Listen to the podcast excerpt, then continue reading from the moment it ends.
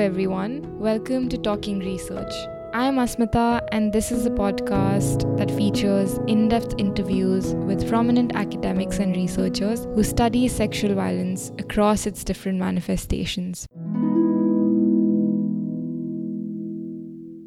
This conversation features an in depth discussion of sexual violence, both in specific cases and more generally. If this is something that you find disturbing, please feel free to stop listening at any point. In this conversation, I'm joined by Dr. Gemma Hamilton, who is a lecturer in criminology and justice studies at RMIT University. Her research focuses on violence against women and children, and her expertise lies in policing, family violence, sexual offending, and forensic interviewing. In this conversation, we're talking about her work specifically on police attitudes to sexual offenses, forensic interviewing, and how police can improve investigative interviews. If you have any feedback on this episode or the podcast in general, please leave a review, get in touch via our social media, all our contact details are in the podcast description. This has been a really difficult year, but feedback from listeners and your comments and reviews have really kept us going. Thank you so much for that. And we plan on keeping going in the new year and bringing more of these conversations. So please keep tuning in and please keep listening and telling us what you think. There are links to organizations that support survivors of sexual violence in the podcast description as well. And I hope everyone listening is safe and is at home and is taking care of themselves. So, thank you so much again for listening. And there's a lot of exciting updates coming in the new year. So, keep an eye out for those on our social media as well. But that's everything from me. Now, back to this conversation with Gemma and her incredible research. So, let's dive in. Hello, Gemma. Welcome to Talking Research. Hi, thanks for having me. It's it's wonderful to have you. So, to get started, tell us about yourself. How would you describe yourself, or how would you introduce yourself uh, in a way that you like to be introduced? Sure. So, I'm a lecturer in criminology and justice studies at RMIT University in Melbourne. Hmm. Um, I've got a background in forensic psychology. So, my PhD looked at police interviewing um, children in cases of sexual abuse. Uh, and then post PhD, my research has looked more broadly at policing, family violence, uh, and sexual violence. Um, and yeah, I hmm. guess more personally, I'm also a mum of two very young children. So I've got a three year old and a six month old. Um, so yeah, they're keeping me very busy at the moment. Oh, I, I, I, I mean, I say this all the time, but I find it really surprising when, you know, parents of children just manage to get anything done. It's, just completely incomprehensible to me. Uh, yeah, really glad to have you here today. And we're going to talk about your work on police attitudes to sexual offense cases in Australia. So before we get down to that, can you tell us about what we know about sexual violence in Australia and how, you know, just general information and, you know, how likely sexual offenses are to be prosecuted. So I guess when we say sexual offenses, we mean uh, offenses related to sexual harassment, sexual assault, right? Yeah, rape and sexual assault are the main ways, yeah, they're measured when we look at prosecution and conviction rate. Um, and yeah, right. so in Australia, um, we know that one in five women have experienced sexual violence since the age of 15. Um, we obviously know that figures are, you know, significantly underreported. Um, and we sort of estimate that about 12 to 20% of victims report to police. We do know that reports of sexual assaults to police in Australia have increased over the last decade. Uh, but while they have increased, um, prosecution and conviction rates have remained really low. Um, so it's different in different jurisdictions in Australia, uh, but generally we see about 15 to 25% of sexual offence incidents um, reported to police, resulting in charges being laid um, and criminal proceedings being instigated. Right.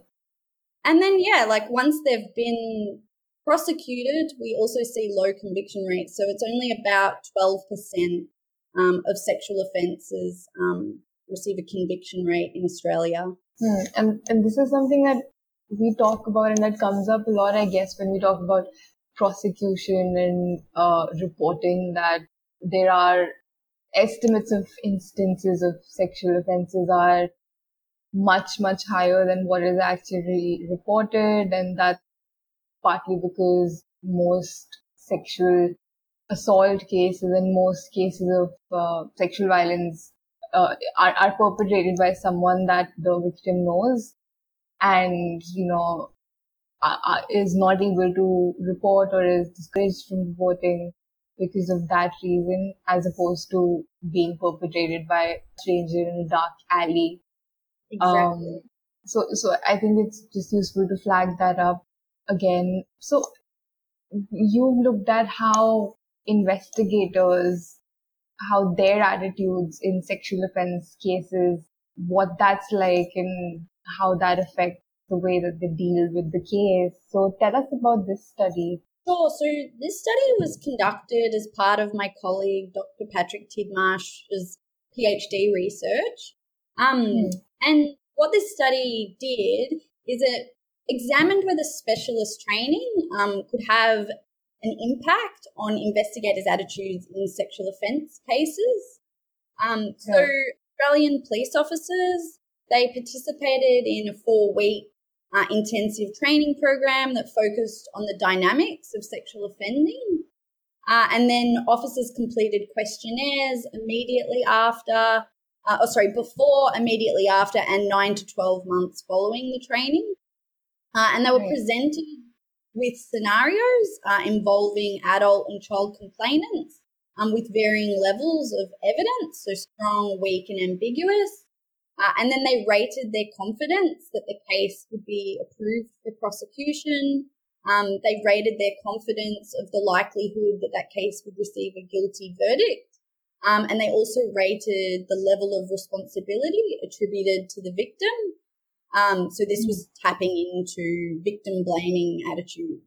And then, yeah, the findings. So we found like following training, investigators became more confident in case approvals um, and more confident that the case would receive a guilty verdict. Um, and they were less likely to attribute responsibility to victims. Um, and they also demonstrated better understanding of sexual offence dynamic. Uh, and these effects, ratings of victim responsibility and guilty verdicts, were man- maintained 9 to 12 months post training, um, but we did see um, a drop off in their confidence in case approvals after working in the field? Right. First thing that comes to mind is, well, you know, you've mentioned that most cases, most of such cases don't actually make it to trial. And that is what we call the attrition rate, right? So the cases that are reported don't actually end up being, you know, don't actually end up being prosecuted. So why is this rate so high for rape cases? Yes, so there's a whole host of reasons. We know the attrition rate, so the drop off rate, is particularly high at the police investigative stage. Um, and this is for a number of reasons. So it might be that the police um, are not able to identify or locate a suspect. It might be that the victim draws their complaint, um, which is you know understandable for a whole range of reasons as well. Um, it might be that there's not enough evidence to charge a suspect, or the police perceive that there's not enough evidence to charge a suspect, which we know is, you know, really notoriously difficult in sexual offence cases. Um, you know, by the nature of um, a lot of sexual offending, we know that a lot of um, incidents occur in private, so there's often no witnesses to the abuse, and often there's not a lot of physical evidence um, that actually proves whether the sex was consensual or not. Um, so we do know it's really difficult um, to gather a lot of evidence in these cases.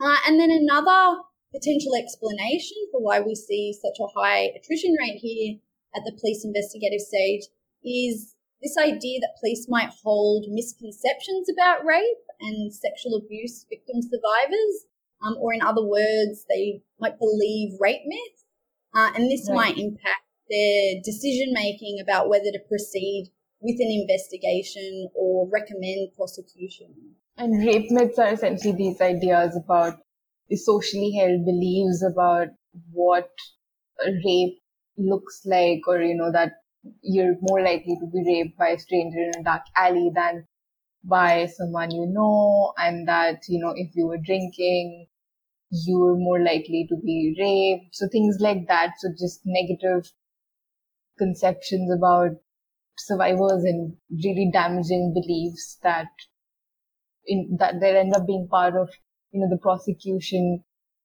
framework because they're held by investigators and often jury members and judges as well. Exactly. Yeah. Yeah. So things like, yeah, if when police are, um, they might be thinking, oh, why did this person not report immediately? Mm. Um, or why did they not fight off the uh, offender?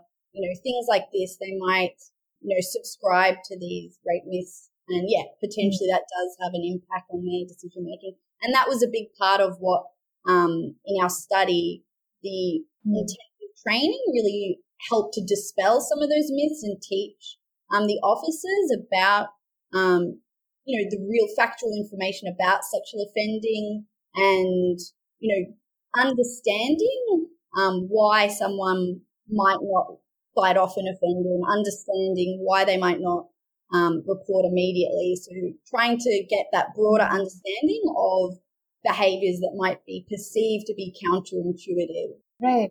So before I ask you about the training, I wanted to ask, you know, we know that these police attitudes end up contributing to the attrition rates in these cases.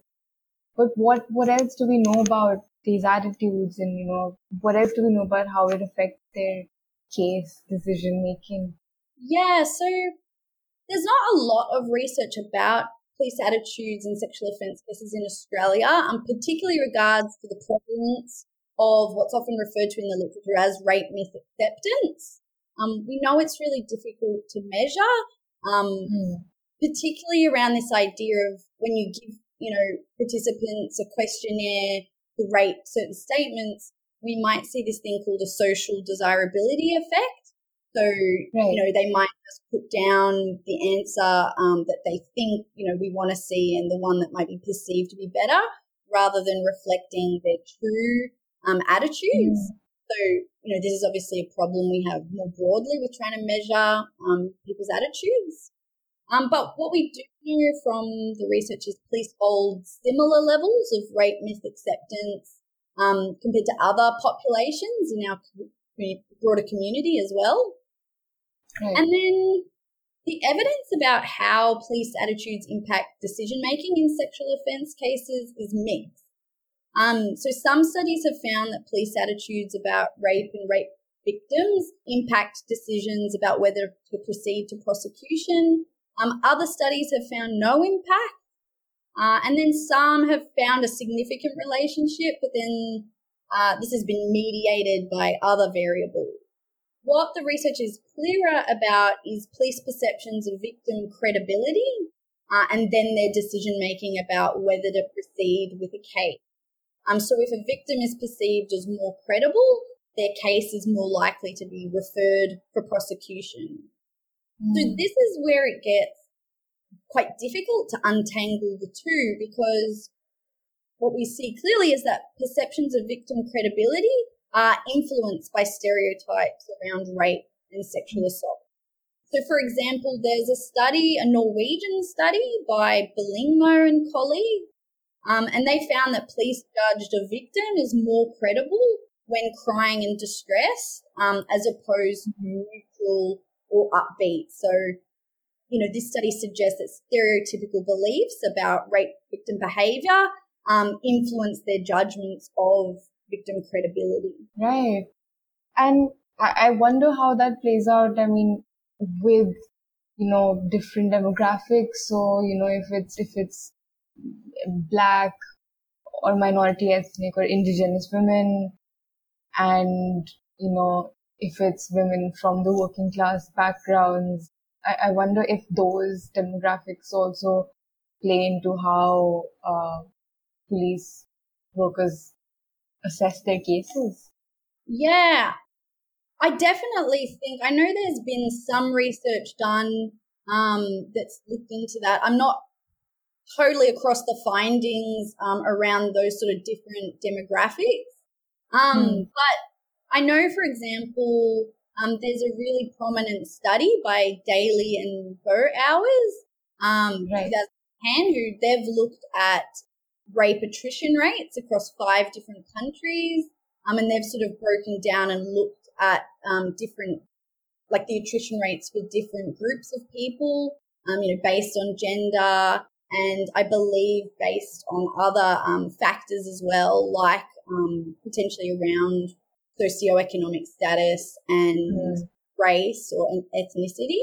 Um, so that would definitely study to look into if listeners yeah. are interested in learning more about the rape attrition rates in different countries. Mm-hmm. I know that study looked at, yeah, Australia, Canada, England and Wales, Scotland and the US. Yeah, that, that sounds really useful. And I, I mean, even I, I feel like I'm quite curious about how even uh, child abuse cases, so I, I know that those are reported even less, but, uh, you know, if, if that's something that also has the same attrition rates, do you know about that?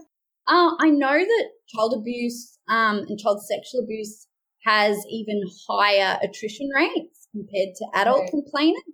So in Australia, when I said the figure before about kids can range in different jurisdictions between generally we see about 15 to 25% of cases being referred for prosecution. For child sexual abuse, it's more towards the lower end of that um, range, so more around 15%. Um, mm. So yeah, even more difficult um, to get those cases through the criminal justice system. Yeah. Is it is it that? Sorry, we're digressing a bit, but um, okay. just cu- I'm just curious to you know, is it because they don't believe that these things happen to children, or uh, you know, they don't believe that these things that that a family member or a family friend is likely to sexually abuse a child? Do, do we know why? Yeah, well, we know that um, ch- child victims are often perceived as not being credible witnesses. Mm. Um, you know, often there's this myth that children um, lie about uh, abuse, and you know, and that potentially another parent is brainwashing them and putting this mm their head, you know, maybe as vengeful motive towards the other parent. Um, these yeah. are popular narratives we see come up um, in child sexual abuse cases. Um, when really yeah. we know that if you interview children according to best practice interviewing principles, we know that children um, can make very credible witnesses and they can give us very reliable and accurate information. So children as young, we, we know from studies that children as young as four years old, and even in some studies three years old, we know can give accurate and reliable information if they're interviewed correctly. And I guess what we mm. see from the research is that often police don't do an excellent job of interviewing children. We see that they often ask questions that are not best practice. And so this can mm. have a really um, negative impact on children's evidence in sexual abuse cases. And so I think this mm. would be a, a, key reason why they don't proceed um, and why they don't get referred on um, for prosecution. So what what do best practice questions look like? Yeah, of course. So Best practice questions are open ended questions. Basically, mm. they want to be able to get information from witnesses in their own words without interrupting them. So, first, you always want to start with a very broad question. You know, tell me everything about, you know, this matter. Um, and really the interviewer should then adopt silence. And what we, another really best practice technique uh, is what we call like facilitators or minimal encouragers. So where they really just guide the interviewee with like things like mm-hmm, mm-hmm, or you know head nodding indications mm. that they're listening to the interviewee. Um, a right. technique echoing where you echo back what the interviewee has just said, the last part of what they've just said, to encourage them to keep talking. So, you know, if they said, and then I went to McDonald's, you go, okay, mm-hmm. And then you went to McDonald's. So open-ended paired with minimal encourages and silent um, are really the best mm. strategy possible. What you really want to avoid, particularly with children, is what we call leading questions. Um, so leading questions are ones that basically incorporate information into them that has not otherwise been mentioned or said by the interviewee, or right. leading questions can sometimes communicate to the interviewee what response the interviewer wants to hear. So, mm. or, you know, it might, the interviewer, and, and often these are unintentional. So the interviewer might not even realize they're doing it, but just say the interviewer might assume that the crime happened at night time. In their question, they might say something like, okay, and then what time at, at you know, at night did, did this happen? And by incorporating mm. that into the question, um, already they've, they've compromised the accuracy of that interviewee's account um, because they've hmm. incorporated that information in there. And, and, you know, and these are the sorts of things that can then undermine the evidence because um, later down the track, defense will, you know, pick that apart and say, well, you know, this is in, incorrect. The only reason this person said this is because the police, you know, convinced them to say these details. You know, and what we know is it's really, really important that the forensic interview is conducted according to best practice principles and gives the interviewee the best chance possible to provide, you know, a comprehensive and accurate account because often in sexual offense cases, um, the witness's account is the main piece of evidence. Um, and for mm. some interviewees, particularly for children, it can be used as their evidence in chief. So it is incredibly important that interviewers are trained in best practice principles and, um, you know, and that they're, they're using them. Um, mm. and just on that too, like we know um, as well specific questions. So asking, you know, for details, what, where, when, how, why, who. These types of questions, you know, might need to be used, but they best practice framework suggests that you use those sorts of questions towards the end of the interview after you've mm-hmm. given the interviewee a chance initially to provide a free narrative, you know, using open-ended questions. Right. So making that space for the interviewee to really talk as much as they as much as they want to without leading them towards any particular conclusion, but just really facilitating them to share as much as they they're able to. And it's really, I, and just something to note there too is with forensic interviewing, a lot of the time it is easier said than done. So, you know, when we talk about some of these um, practices, you might be listening and thinking, oh, yeah, that's easy. You know, why don't police do a, a better job of this? And mm.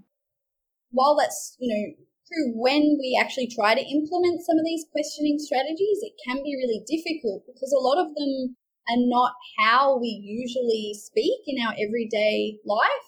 Um, you know, in everyday conversations, particularly in Western cultures, people usually want to fill silences. You know, we mm. usually um, feel awkward by silences, and you know, if the person isn't responding immediately, you know, you might want to fill it with another question, um, or you know, talking. So it takes a lot of practice to be able to just, you know, ask an open-ended question and then to just really sit there and actively listen to an interviewee Um, and also with forensic interviewing protocols, particularly in sexual offence cases, um, it's going to be really incredibly important that the interviewer builds rapport with the interviewee, you know, so that they mm. actually feel more comfortable um, disclosing really intimate um, details. Absolutely. And I think what you said about this kind of format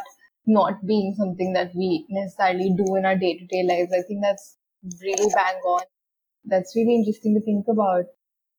But there's this, this amazing TV show in the, I think it's on Netflix and it's based on a true story and it's essentially the journey of how the police investigated a serial rapist.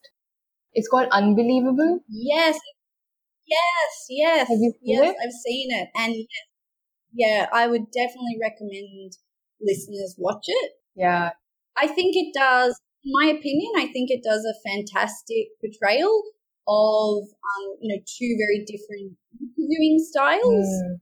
Because you know, yeah, initially how the police uh, interview that main character yeah. almost in an accuse, you know, in a very yeah. accusatory way, almost as if she is the offender. Yeah. And yeah, we, we see for sure how that is not constructive at all to the case. And you can see they go into it already not believing her. They already go into a narrow frame of mind. Mm. Whereas certainly, um, later in the show, that second style of interviewing that the female detective engages in is much more in line with what we would mm. describe as best practice. If she goes into it with an open mind about what's happened, um, and you can see she spends a lot of time building rapport with the interviewees. Um, and yeah, you can just see then what a much more positive outcome it has for the overall investigation in the case um, when they adopt that style, um, yeah, rather than that initial confrontational sort of style. Mm, yeah, and and I feel like it was also really good example of how differently the different survivors are treated based on their social background. So, you know, the, the protagonist, she's, she's a 16, 17 year old girl who comes from, you know, she's in the care system and she isn't, you know, uh, the adults don't think of her as, you know, a, a very, I don't know how to describe it. Like she's, I guess she has a mind of her own. She's a, she's any normal teenager, but because the adults think that maybe she's a little promiscuous, uh, she's not credible, uh, you know, her story is not credible and how that reflects even in the police questioning and the police investigation and uh, you know in other instances when you know the the the, the survivors from a maybe is older or is from a you know is from a more middle class background they're treated better as well so it's really different to sort of see all of these different variables and you know the concept of credible witness how that they've sort of really shown that in a sense i thought it was really interesting i think it's a great tv series generally but also uh, yeah. really relevant to what we're talking about. Definitely. Yeah. So you've spoken about how these specialist training programs for police officers have a level of success in remedying these attitudes, you know, remedying these uh, attitudes that get in the way of the sexual offense cases being prosecuted or, or, or, you know, that can help lower attrition rates. So tell us about them and you know just sort of what what they're like what, what you know what do officers go through in them and just yeah tell us a little bit about them uh, so at the time of the study that we conducted um, police in australia or in victoria um, participated in a four week intensive course um, that's referred to as the whole story training mm. um, so this uh, it's approximately 98 hours, which is quite intensive compared to other specialist training programs that we've seen in other countries and other places. It's quite intensive. It involves both theoretical components and practical components. Um, so officers will participate in lectures, and you know do have to complete readings. Um, they participate in like question and answer sessions with a guest speaker who is an adult um, victim survivor of sexual abuse. Um, they have to they'll analyze court and interview transcripts, uh, and they do a lot of um, practice interviews with role players, um, so actors. Mm. Um, also, they do practical um, practice interviews with real children, but just in cases of like an innocuous event. Mm. So they get children to come down um, from the local school and um, to the police academy, and then the children watch a magic show, and later um, this will practice uh, interviewing them about that magic show. Mm. Also, they participate in they do an activity where they partner up um, and they ask each other about their last sexual experience. Right. And so this kind of activity is meant to demonstrate to them, you know, how uncomfortable it might be for someone to have to share really intimate personal details. Mm. Um, and, you know, and that's keeping in mind in that practical exercise, police are likely to be sharing, you know, um, talking about sexual experiences that are consensual. Um, and, you know, they might have some, they're likely to have some familiarity with who they're talking to, um, let alone, you know, in a real scenario where, you know, it's been a non consensual act with, um, and, you know, they might be having to share it to a police officer who they've never met before. So that seems to be a really valuable experience. Mm. Um, and yeah, the whole course, there's really just an overall emphasis on sexual offence dynamic right. um, and broader relationship details. So really, yeah, like we found that the course was effective in changing police attitude. Mm. Um, and other studies had found training not to be um, effective in changing police attitudes. But then, like I mentioned, some of these other training programs um, are significantly less intensive. So in some cases, only a few hours, um, or in one case, it was just one lecture. Right. So certainly we see that, you know, these, um, this four week intensive course, um, was really effective for officers. Right. And yeah, I guess I can talk a little bit more about like the underlying premise mm-hmm. of um, this whole story framework yeah. that underpins the training. Really, the rationale behind it is because traditionally police have focused on really legal elements in their investigations of sexual offences. So things like, you know, the suspect, the location, um, the act that occurred. Um, and, and, you know, while these things are obviously incredibly important details um, to seek in the investigation, what has traditionally been lacking is these broader contextual details and the relationship details between the victim and the offender. And so, you know, and what we see is that then when it, when a case might make its way to court, often jurors and other people involved in the criminal justice system, um, you know, might not understand um, why a victim behaved the way they did. Um, you know, they might perceive the victim's behavior as counterintuitive. Like what we mentioned, you know, if they didn't report the sexual abuse or the sexual assault immediately, or if they didn't, you know, fight off the offender. Mm. Um, what we see the whole story training is if you get those broader relationship details and the broader context that helps to explain, you know, how the offending occurred, um, it really helps police other people in the criminal justice system to understand, you know, why a victim might have behaved the way they did. Mm. Um, you know, if they can understand how the offender, you know, might have engaged in like grooming behavior um, and establish a sense of power and control over the victim. So yeah, that's the overall sort of premise of the whole story training. Mm. And, you know, as I mentioned sort of before, we did find that after participating in the training, the police um, showed a much better understanding of sexual offense dynamic. Mm. Right, right. That's really fascinating. And so, so, so what you're pointing out, pointing at is essentially just fostering a more holistic understanding of how sexual offences and sexual violence pans out and focusing on how what what a survivor goes through and really just embedding it that the you know whoever's the defendant is innocent till they're proven guilty, but so is the you know whoever's reporting a sexual offense. Do not assume that they're lying automatically just because they're reporting it. Exactly, and you know it really comes down to this idea. You know, sexual offense cases, how you need to prove them. You know, beyond reasonable doubt.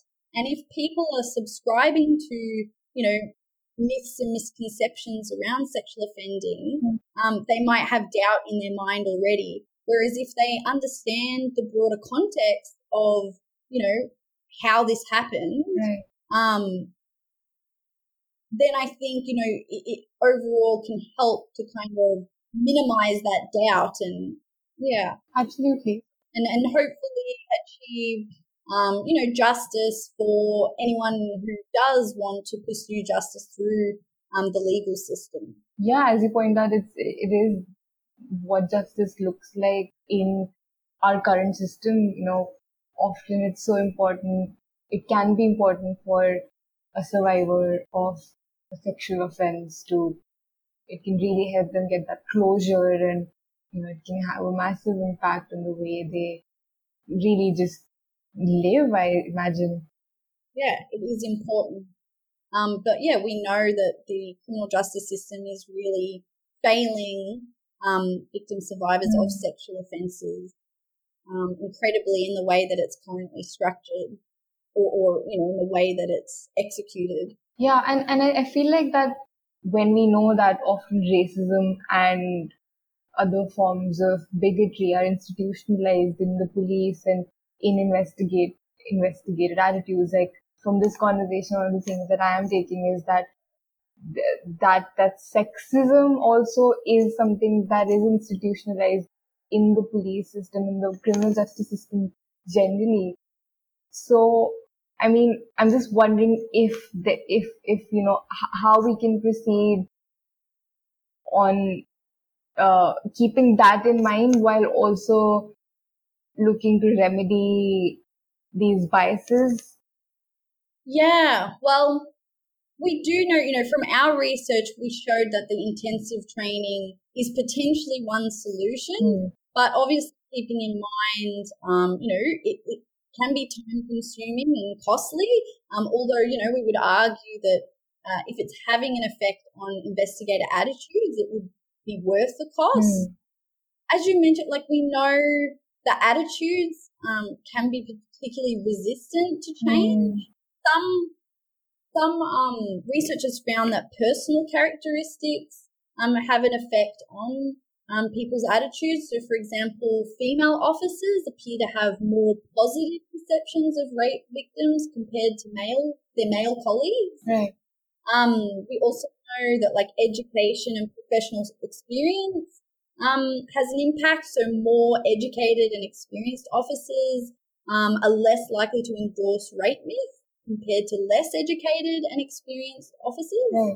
So potentially these things might be something that we need to consider at the hiring stage, mm. you know, in the selection process, um, when selecting police and, you know, particularly ones who are working, um, in, you know, the se- in sexual offense cases. Mm. Um, so potentially that's something we need to consider to filter out people mm. who are mm. just not going to be good at doing work in this area. Yeah. And then, you know, as I mentioned before, like police, we know hold similar levels of rape myth acceptance compared to other populations. So I think it is important to still keep investing in broader attitudinal change campaigns um, and try and target public attitudes towards rape and sexual assault. Yeah. Um, because then we will, you know, hopefully targeting people before they even enter police work.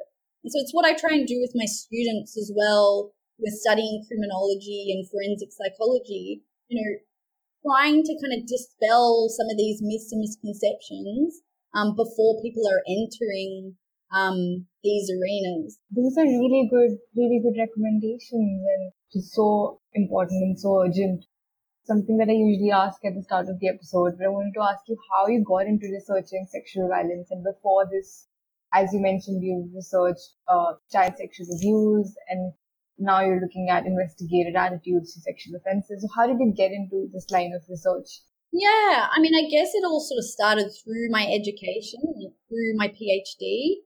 And then post PhD, it was really about like networking. I was really lucky to, you know, meet um, and be given some really great opportunities through colleagues um, like Dr. Patrick Tidmarsh, um, Associate Professor Anastasia Powell, um, and Dr. Antonia Quadara. Dr. Antonia Quadara someone I did some work with through the Australian Institute of Family Studies. And so it was really just about trying to seek out contacts and opportunities um, because it's always been a big passion of mine. Like I know obviously so many injustices in the world, but I think violence against women and children, and particularly sexual violence, um, it's really just what makes me the most mad, and it's just really what fuels the fire in my belly to want to do something about it. Yeah, that's I I I can relate to that, and yeah, I think I think I think we need I think we all need to pay more attention to that you know, fire in our bellies, if that makes any sense. But, you know, this obviously this research is really valuable and you're creating, you're creating work that will have a positive impact and, you know, will help in, in, in solving this issue. But is this work potentially emotionally draining? You know, you're investigating some really harrowing topics and, you know, you're coming across these beliefs that are really damaging and you know how damaging that they can be. So I'm just wondering if how you man how you balance your emotional well-being with your work. Yeah. I mean, look, for the most part, I find the work rewarding because I feel like I'm trying to do something constructive, even if it is just one small piece of the puzzle. Right. Um, but you know, you're right. Like at times I do find it, uh, it can be draining and it can be frustrating. Um, you know, seeing the way that the system is currently working and how it's failing people, right. um, that can be really frustrating. Um, like for my PhD, I um, had to read transcripts of um, child sexual abuse cases, and so that was I found that really draining and you know upsetting at times. Mm. Um, so I guess one thing I kind of learned to do um, is really just work hard to separate, you know, work from family life and um, my personal life. So I'm really strict in that I never work at night time, which I know is probably a, little bit weird for academics, maybe, because I know a lot of academics who like to work at night or, or need to work at night. Um, but I'm really strict with just clocking off um, and then usually having some sort of routine like exercising or winding down, um, you know, usually watching like a funny TV show or something. Um, yeah, so just kind of having um, a routine like that to wind down. And I think, you know, during this global pandemic, how we've got more people than ever working from home. Um, so I think it, it probably um, is something I would recommend to people um, to just try and separate work and life and yeah, be able to hopefully try and compartmentalize it um, to be able to cope with it and be able to continue working in this space. I, I think I really think we all need to go down that route, route because especially as you said with this pandemic, you know, when work is in our bedrooms and inside the house, it's really hard to draw that boundary. So last thing I wanted to ask you is is if there's one practical piece of advice that you have for listeners that we can all take on board and we can all do something to prevent sexual violence on our own level. So we don't have, we don't have to be researching sexual violence or, you know, working on the front lines. Just something that all of us can do in our own lives to support survivors better. And yeah, I think this is a great question. Um, and I think one thing that people could do um, is to try and dispel myths and misconceptions around sexual offending. Um, so this might be through conversations with people, or it might be about sharing information through social media. Right. Um, I know, like here in Victoria, I helped to work on this um, user-friendly guide um, that's published by Victoria Police and the Australian Institute of Family Studies. Um, it's called Challenging Misconceptions About Sexual Offending. Um, and it's just a really good user friendly guide that lays out some key myths and misconceptions. And then it gives an accurate and up to date um, picture on the research evidence about what we know um, to help dispel some of those myths and misconceptions. So that is something that could be good to read and share. And sorry, this probably does sound like a bit of a plug for myself, but um, I also my colleague Patrick um, Dr. Patrick Tidmarsh and I are also about to publish a paper um, through the Australian Institute of Criminology um, that, again, it outlines some common myths and misconceptions and then presents research to help dispel them. So I think things like that um, are good because they're just little short um, pieces of information. You know, so it's not long academic papers that, you know, people don't have to read through them and trudge through them. And it's just kind of short snippets of information that um, are easily shared. Uh, yeah. Hmm. The things that you mentioned, we can link them in the episode description, and I'll, I'll also put a link to the study that we've been discussing today so that listeners can, you know, read that and find out more about your work and you know, just generally engage more with what we've spoken about, which I'd highly encourage everyone to do.